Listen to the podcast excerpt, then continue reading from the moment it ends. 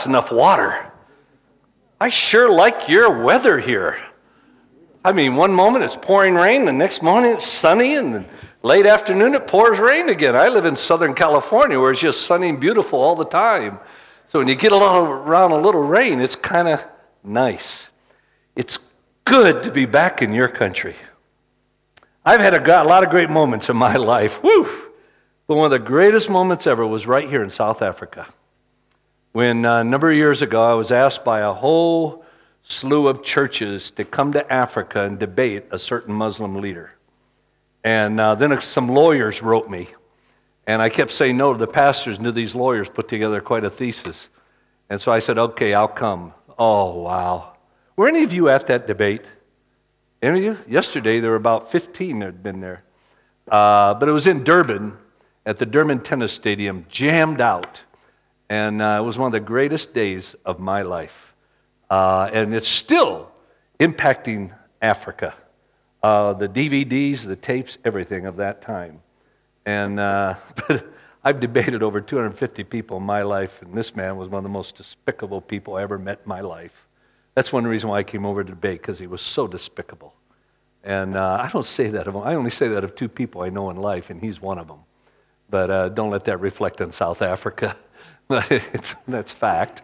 Um, in our time here today, I want to challenge your thinking. And if you don't think with me, you'll miss it. And if you miss it, it'll be difficult for many of you to help others to understand it. So I ask you to give me your minds to think it through with me. I'm going to address the area now, I saw I was supposed to be speaking on the resurrection, but I'm coming on the resurrection through the back door. And you'll see why. Um, because there's something that if, you don't understand that, it doesn't matter what you believe about the resurrection or deity of Christ or anything. And what it comes down to are the scriptures, the Bible, the Word of God. Is it trustworthy? Can you trust it? I want to do something here. I hope the video can catch up with me on this. But I want to, uh, supposed to have another microphone here. You have one? Oh, here we go. I'm going to come out. Now, this is dangerous. To come out into the, it's dangerous in my country because it can easily embarrass you. Because you probably won't know the answer. Nobody does. Uh, and so I take that chance of it backfiring on me. But if I don't do it, you won't believe me. That's my problem. So it's worth the chance of being misunderstood. So I'm going to come out and uh, ask some questions here. Uh, let me just take anyone right here, this young lady. Are you a Christian? Yes. Why? Um, because the Lord has um, helped me through difficult times in my life. Really? That's why you're a Christian? How do you know it was the Lord? Because I asked for it. I prayed. Well, Muslims pray, Hindus pray, no?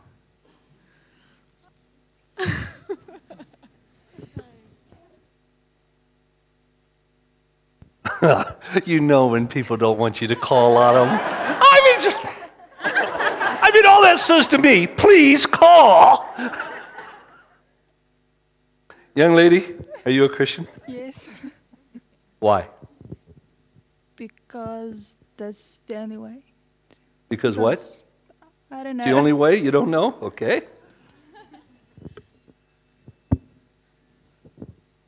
Boy, can you roll your eyes? Let's take this young man right here. Hard Rock Cafe, man. Hard rock, hard nose, hard thinking. Do you believe the Bible's the Word of God? Yes. Do you believe it's true? Yes. Do you believe it's historically accurate and reliable? Yes. Why? Out of faith. Out of faith. A Muslim has faith that the Quran is the Word of God. Does that make it the Word of God? Say no. No. Okay. If I had time, men and women, which I've done in a number of audiences, take the whole evening, just go from person to person to person right through this room. there might be one of you here that could give me an intelligent reason why you're a Christian. I've been doing this for five years, randomly interviewing. Whenever I meet a pastor anywhere, and I'll say to a pastor, and they think it's a dumb question, I say, Are you a Christian? Well, every pastor, well, of course. I'll say, Why? In five years, not one person, not one pastor has given me any intelligent reason why they're a Christian. It just blows my mind. And I'll go around and say, Is the Bible the Word of God? Oh, yeah. Is it true? Yeah. It's historically accurate? Yes. Why? Out of asking over 4,000 people, all believers, only six have given any intelligent answer. It, just, it, it doesn't matter what country I'm in. Doesn't matter if the entire audience are pastors. It doesn't matter. It just blows my mind. And like, I've been traveling working with young people for 47 years. Man, that's a long time. When I started ministry, the Dead Sea was only sick. No, it was that long ago. In my country, the Statue of Liberty was a little girl. So I've been doing this five decades and 47 years, randomly going up to people. Not one person has ever answered this question. I'll say, Do you believe Jesus Christ said, I am the truth? Well, yes. How do you know? How do you know he didn't say, I am a truth? Or I'm one of many truths? Not one person in 47 years out of thousands I've asked could ever answer it. Same thing. I mean, it's unbelievable. One seminary student said, Well, because it's a definite article. I said, Wait a minute, how do you even know that definite article's in there? I'll say, people, you believe Jesus said, I am the way? Well, yeah. How do you know?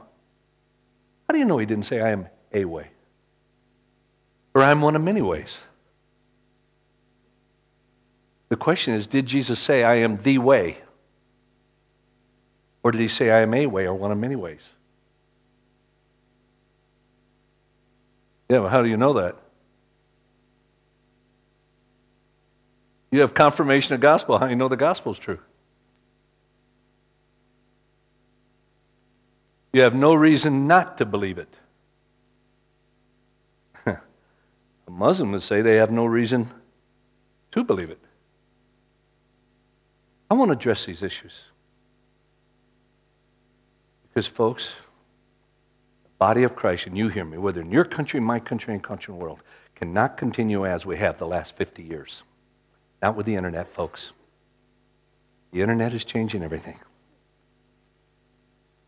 Adult believers and young people are starting to be confronted with issues that all of you adults never even faced in the last year of the university. And they're start facing them at 12, 13, 14 years of age, and they can't answer any of them. So then what a Christian does, you know what a Christian does? We fall back on dogmatism. We just become more dogmatic. Just because you're dogmatic has nothing to do with truth, it just means you're dogmatic. A cultist is dogmatic. A radical Muslim is dogmatic. Does that make it true? No, it just means they're dogmatic. But that's what we do as Christians. We fall back on dogmatism instead of truth. And so I want to address that issue. I want to address it from where I was coming from as a non believer. As a non believer, I set out to write my first book, The New Evidence That Demands a Verdict Against Christianity. I truly believe that Christians had two brains. One was lost and the other was out looking for it. I really believe that Christian. Look, I admit, you know, the biggest barrier to me coming to Christ was every Christian I met could tell me what to believe. Oh, a Pentecostal, a charismatic, a Baptist, a Reformed. They could all tell me what to believe. None of them could give me any intelligent reason why I ought to believe it. That was one of my biggest barriers coming to Christ. Everyone could tell me what to believe, but they could give me no sound, intelligent reason why I ought to believe it. I was lucky I ever came to Christ after meeting so many Christians. And I set out to write that book, it's a huge book there, against Christianity. Because I just got tired of Christians and I was going to write a book and refute it. And in the process, I became a Christian. Spent 13 years documenting why. Not writing the book, just documenting it. There were two questions that I dealt with as a non believer that I want to deal with here.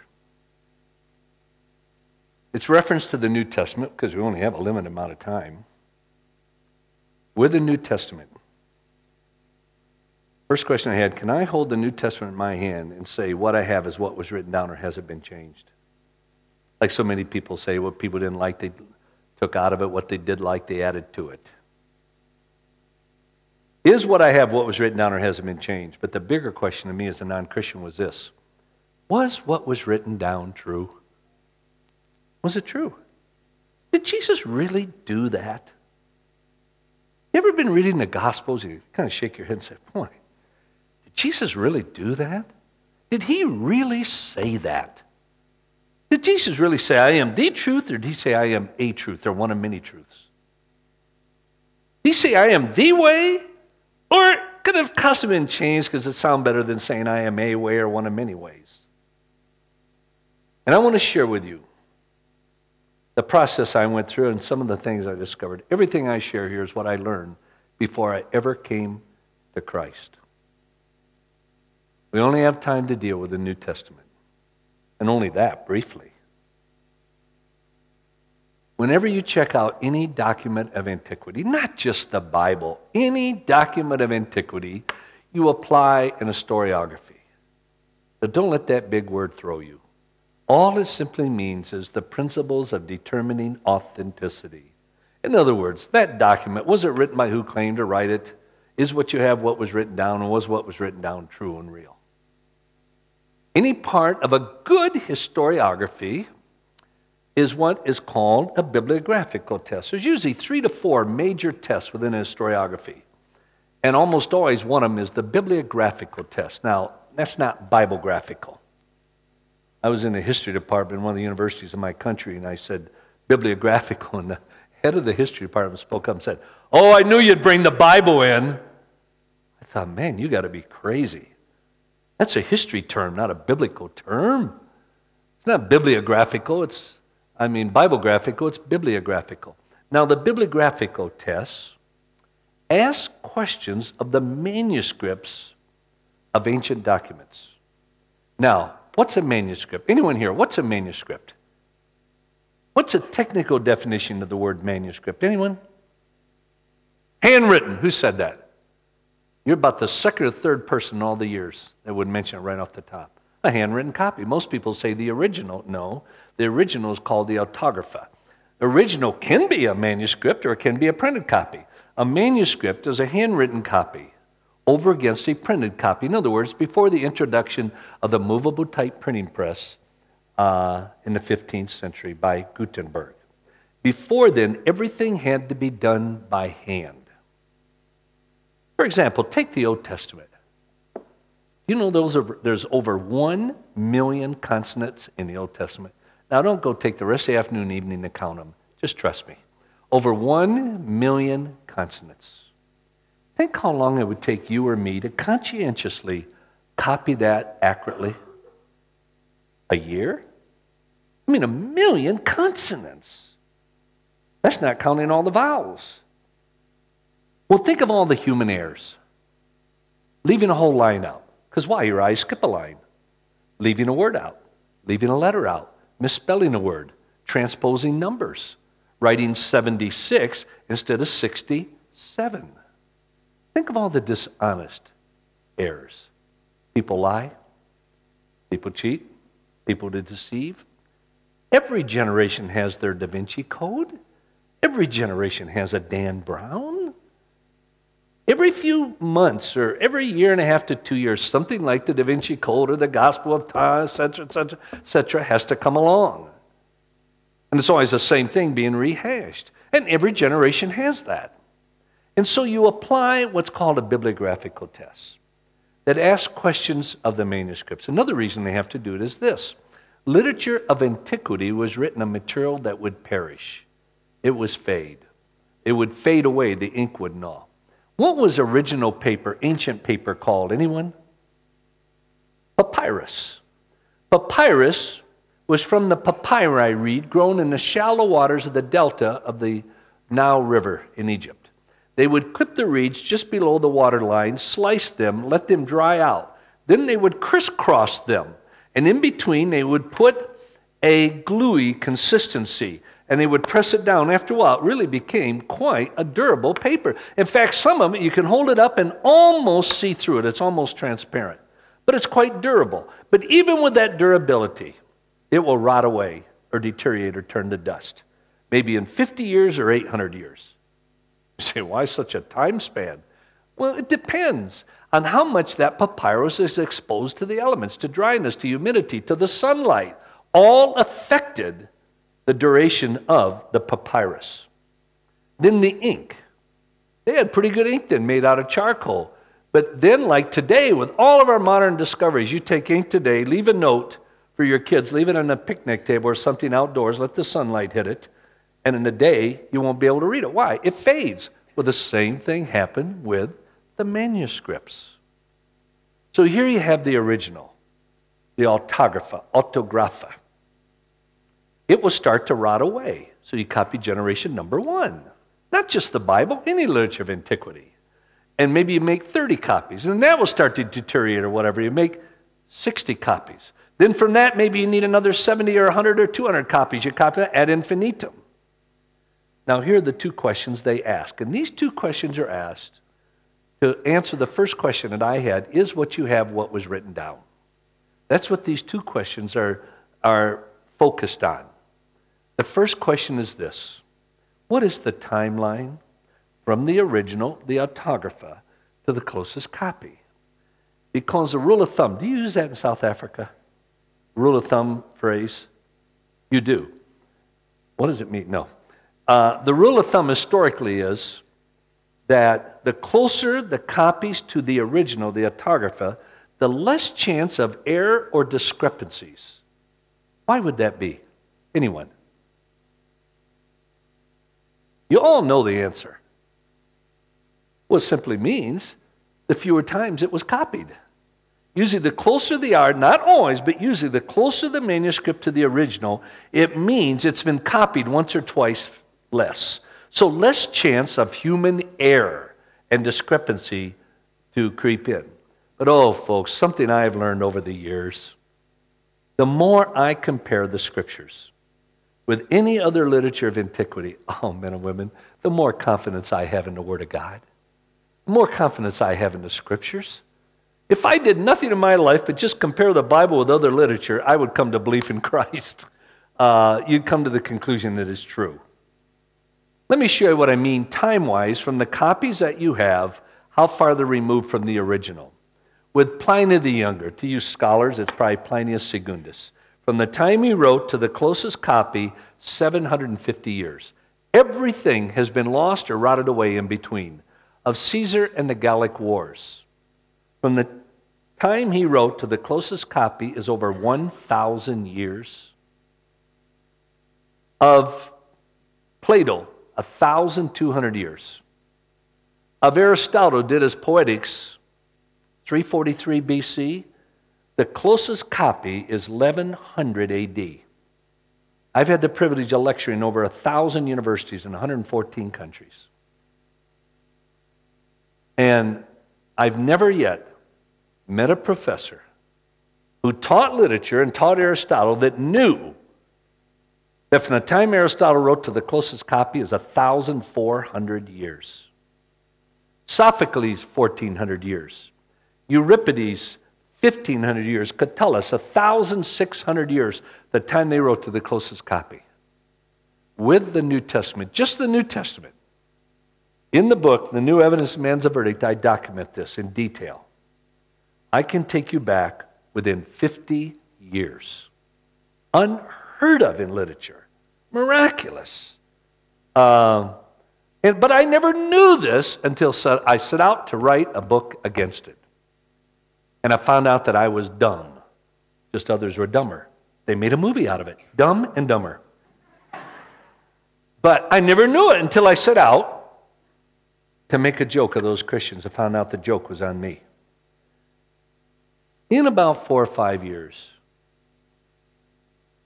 we'll be able to take that back to about 25 to 30 years, which are unparalleled in history because of new discoveries made about 5,000 Greek manuscripts and 55,000 portions. And once they're all photographed, because we have to photograph them with two cameras and two CD burners every day, but it takes an entire day to do one manuscript, and there's 5,000 of them, because we'll never get back in to see them for another thousand years or until Christ returns. But when they're all photographed and everything and all the parts, then it'll be released right across the internet. And it'll be it'll make quite a statement in the world at that time. But right now, we can go back within 50 years. But the second question was more important to me. How many manuscripts do you have? You see, the greater number of manuscripts you have, the easier it is to take that family of manuscripts and recreate the autographa, the original, and check out any errors or discrepancies. For example, if you have 20 manuscripts, and within those manuscripts you have the Gospel of John, and you have John 3, but there's three different renderings of John 3:16. Some render for God so loved the world, some render for God thought a lot about the world, and some say God thought the world was cool. How do you know what was in the original? You can't. With 20 manuscripts, you can't. It's impossible to. But if you have four or 500, oh, it's a lot easier. There's certain steps you take to eliminate, to recreate what you call a pure text. In other words, to recreate the autographa, the original, to a certain level of certainty. Again, comparing the scripture with other literature of antiquity. Caesar and the Gallic Wars, there's only 10 manuscripts that survive. Everything else has been lost completely.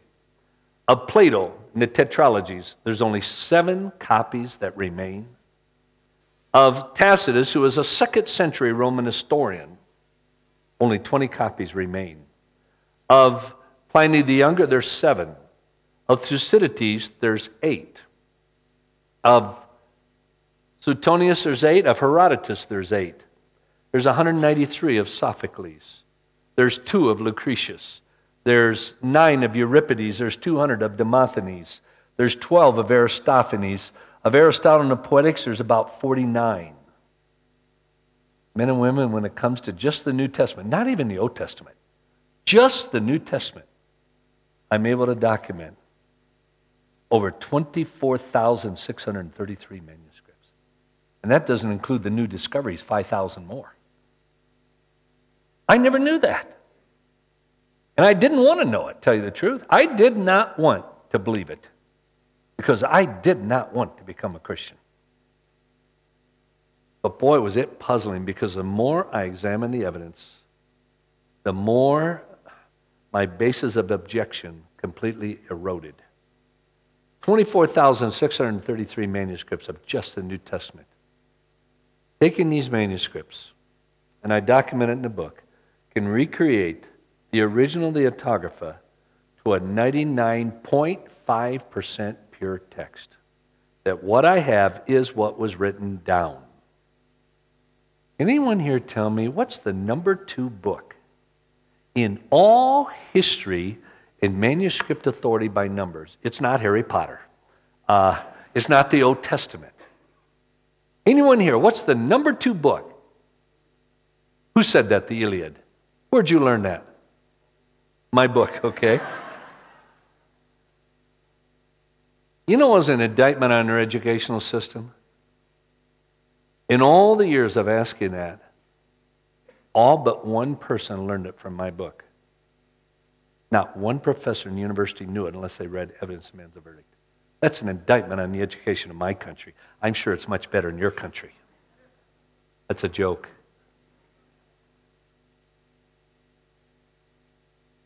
Number two. Okay, let's see these two men. How many manuscripts for the Iliad? Number two. Wow. He's a little bit closer. 643. Look, man, look at number one, number two in all history. I never knew that. until I set out to write evidence demands a verdict against it. And I said, wait a minute. I finally concluded I can hold the New, and I wasn't a Christian, I can hold the New Testament in my hand and say, what I have is what was written down. It has not been changed. Now, I don't have all the answers. I sure got a lot more now than I had 20 years ago, but I still got a lot of questions I can't answer. But I have the confidence that what I have is what was written down. But the second question was even more critical to me. Was what was written down true?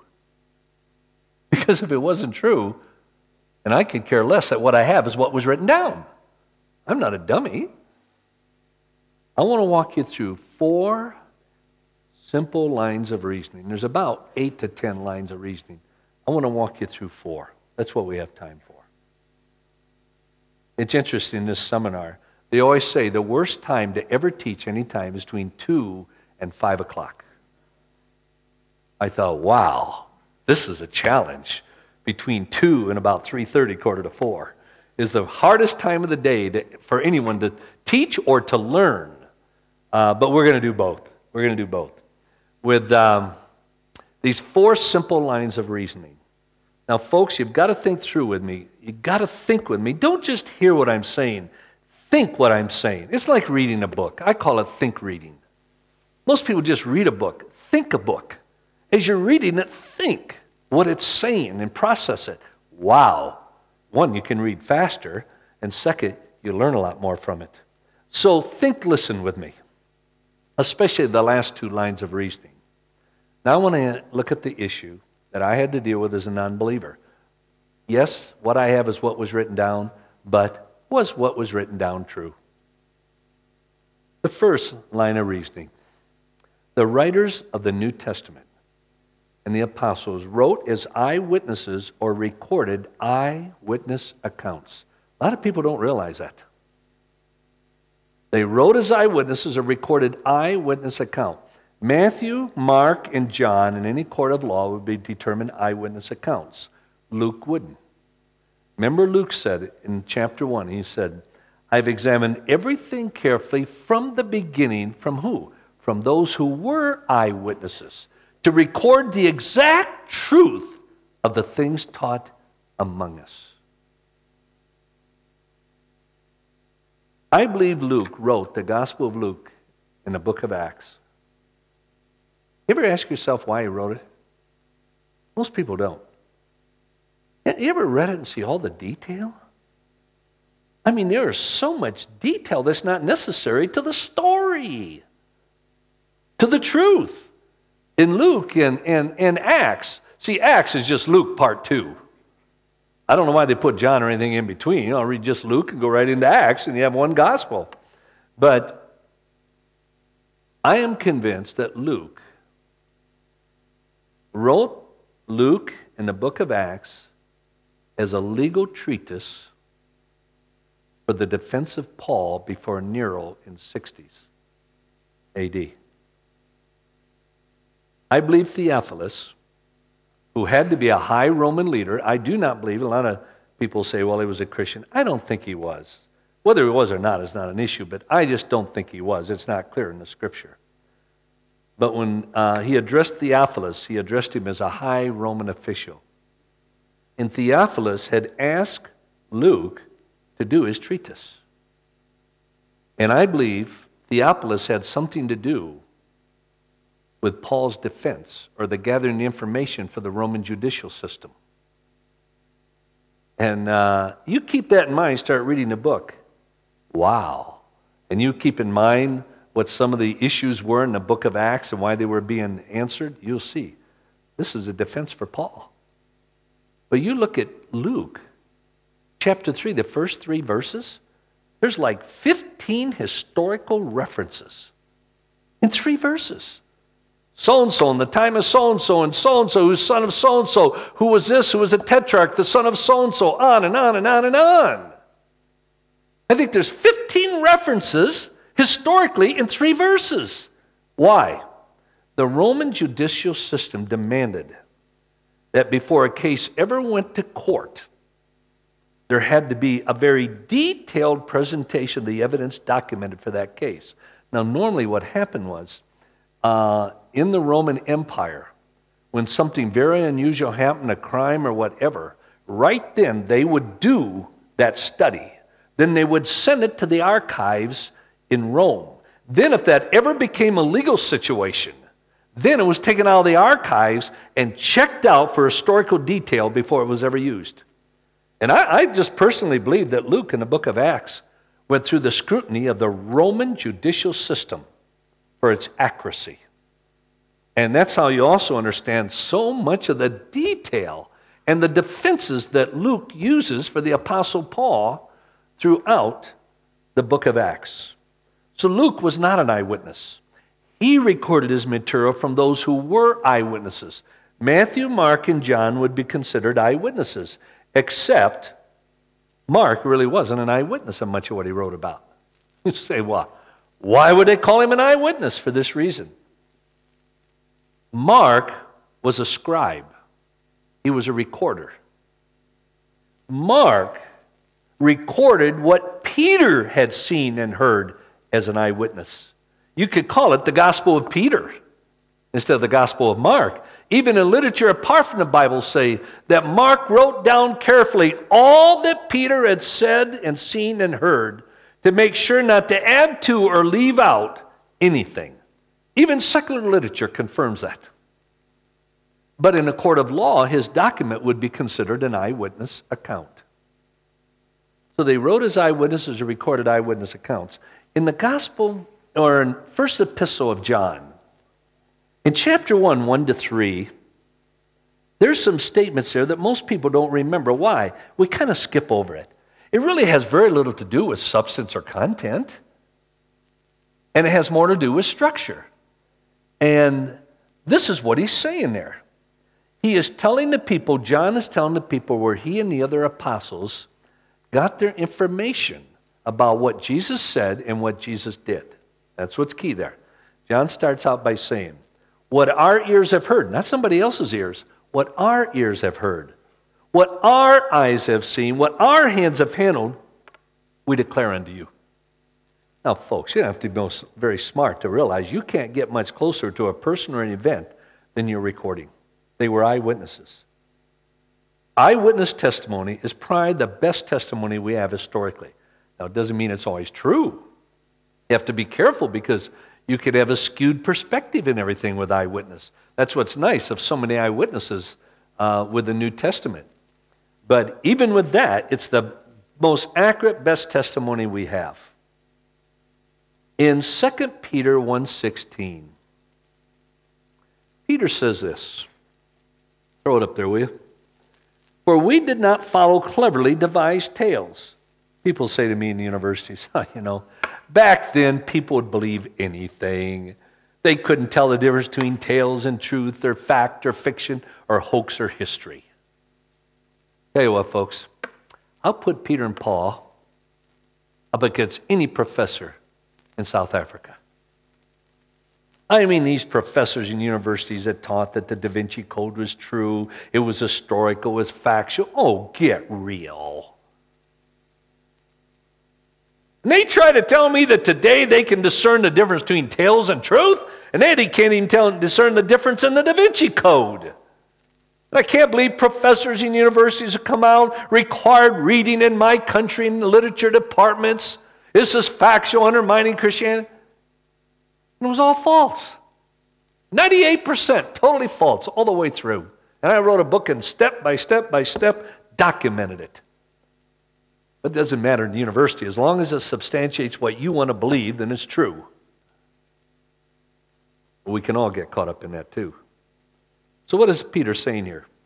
He's saying, We know the difference between tales and truth. He said, We did not follow cleverly devised tales. What he's saying is, We know there's tales. We know we have Dan Browns. And we weren't following these tales that people tell. We were following the truth. When we made known to you the power and coming of the Lord Jesus Christ. But look at this. But we were eyewitnesses. They wrote as eyewitnesses or recorded eyewitness accounts. I concluded if I couldn't trust them, then I couldn't trust anyone. I would have to become a total historic agnostic or skeptic. Second line of reasoning, which was one of the most important for me. The appeal, I'll make this statement and then I'll explain it. The appeal to the knowledge of their listeners or readers concerning the truth about Christ. You know, what do you mean by that statement? This is what I mean. Over the years, I developed principles to help me in debates and in writing books to arrive at historical truth. Because it's not all that easy. And to have confidence that what you do believe is historical and is true whether you believe it or not. And one principle I devised is this that for me, the most accurate truth is that truth that was presented in the presence of hostile, knowledgeable witnesses, where if it was false, it would be falsified. In other words, when you're studying a statement by Arnold Toynbee or someone else, is that statement really true? Well, were there people alive at that time where it was false? They would have falsified it. It's like in a court of law. If you appeal to your opponent and they confirm that what you're saying is true, boy, you're on solid ground. In other words, you have knowledgeable people who are skeptical, opposed to you, confirming the truth of what you're presenting. Well, this happened all the way through the scriptures. This is what I'm saying in the earlier statement. The writers in the New Testament not only said, Look, we were there. We saw Jesus do that. We heard him say that. We were there when Jesus said that. And now, come on, follow me with your minds. In the presence of hostile, knowledgeable Jewish eyewitnesses, antagonists, who knew what Jesus said did. Look, folks, Palestine was just a little tiny place in the face of the earth that it is today, and Jerusalem is maybe two, three thousand people, just a little tiny city. They knew what Jesus said and did.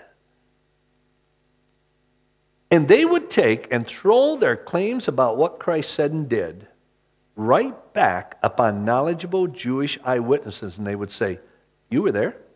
You saw it. You heard him say that. You were there when he did that. They didn't dare to add to or take away from anything that Christ said or did because they were people there that opposed them, that thought they were propagating a false Messiah who would have corrected it immediately. In Acts 2:22, you've all read it. I wonder how many of you caught the shift that took place there. Let me give you the context for it. Peter is speaking to an antagonistic Jewish audience. It was people that knew what Christ said and did. And he's appealing to his audience. Notice what Peter says Men of Israel, listen to these words Jesus the Nazarene, a man attested to you. Notice the switch. Before it was attested to us, attested to us. We saw, we heard him, we were there. Now switch, attested to you and to you and to you and to you. By God with what? With miracles, wonders, and signs, which can be verified by the five senses. And now notice the boldness of Peter, which God performed through him in your midst, just as you yourselves know. Come on, folks. If they hadn't seen those miracles, wonders, and signs, Peter would have been lucky to have made it out there alive.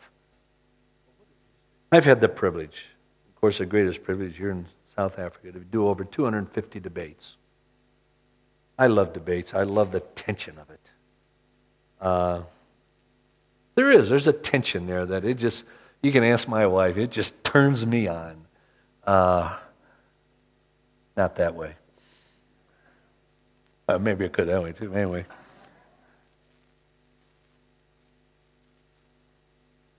But in debating, I always say you should never lose a debate. It doesn't mean you won't, but you shouldn't. If you do your homework and you develop the right approach and principles, you should never lose a debate if you're on the side of truth. Especially a Christian should. Because I learned one thing a man with an experience, a man with an argument is always at the mercy of a man with an experience. A Christian always has the experience and the argument. That's why in every debate I've ever done, I always, no matter what my opponent says, I share my testimony. I share my testimony. No matter what my opponent said, the second part of the debate, I just give my testimony. Why? A man with an argument is always at the mercy of a man with experience. And Jesus Christ has changed my life, but I also know why I believed. One of the dumbest things to me when I say to somebody, You believe Jesus Christ, Son of God? Yes. How do you know? Well, he changed my life. Oh, really? Amway changes lives. Lies changes lives. Cults changes lives. Radical Islam changes lives. And somebody said, I'll say, is the Bible Word of God? Yes. How do you know? Because it changed my life. Oh, really? You ever shared Christ or witnessed to a, a Sufi Muslim? I love Muslims. I really, I can't explain why, but I love Muslims. I love interacting with Muslims, with talking with them, with, with having coffee with them.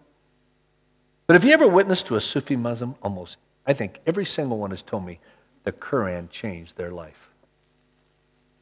And then some Christians are so pompous, they'll say, Well, not the way God changed mine. I said, You want to bet?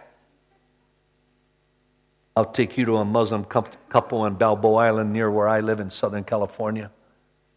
And over the years, I've gone in and shared with them. And, and a number of months ago, I went in and shared my testimony. They run a store there. And they stood there and allowed me to share my entire testimony very politely. And then I stood there and I allowed them. When I walked of that store, I went, Whoa, their lives were changed. And the way they lived backed it up. And people say to me, well, I know Jesus Christ, Son of God. Why? Because he changed my life. Wow. That's amazing. You have no argument with anyone then. So a Christian should have the argument and the experience. So here's a principle I developed is I would try, I wasn't always able to do it, I would tried to appeal to my opponent in every debate 20 times on what I was saying was, was true. And to do that, you had to spend for every debate, and that's why you do two or three day, debates at one time preparing for them, nine months to a year to prepare for debate. Because I had to get inside my opponent's mind, everything else. And I had to know everything they had ever done. Or I could go into debate and say, Isn't it true that in 1981, at Saturday afternoon at 2.30, such and such a conference, you said? And I want to get them 20 times agreeing with me. Yes, yes, yes, yes in front of thousands of students. And they would have to answer yes, because if they didn't, I'd bury them. I had the documentation. But let's say you're in one of those debates. And I peel my opponent 20 times, and 19 times I'm right, and one time I'm wrong. Your opponent's very smart. They'll bury you with that one time. They'll just keep coming back to it, coming back to it, coming back to it, coming back to it like American politics and South African. And when you leave that debate and you go home and your parents or your teacher, somebody says to you, How'd the debate go? How'd Josh do? I'll guarantee you, you wouldn't initially relate the 19 times I was right.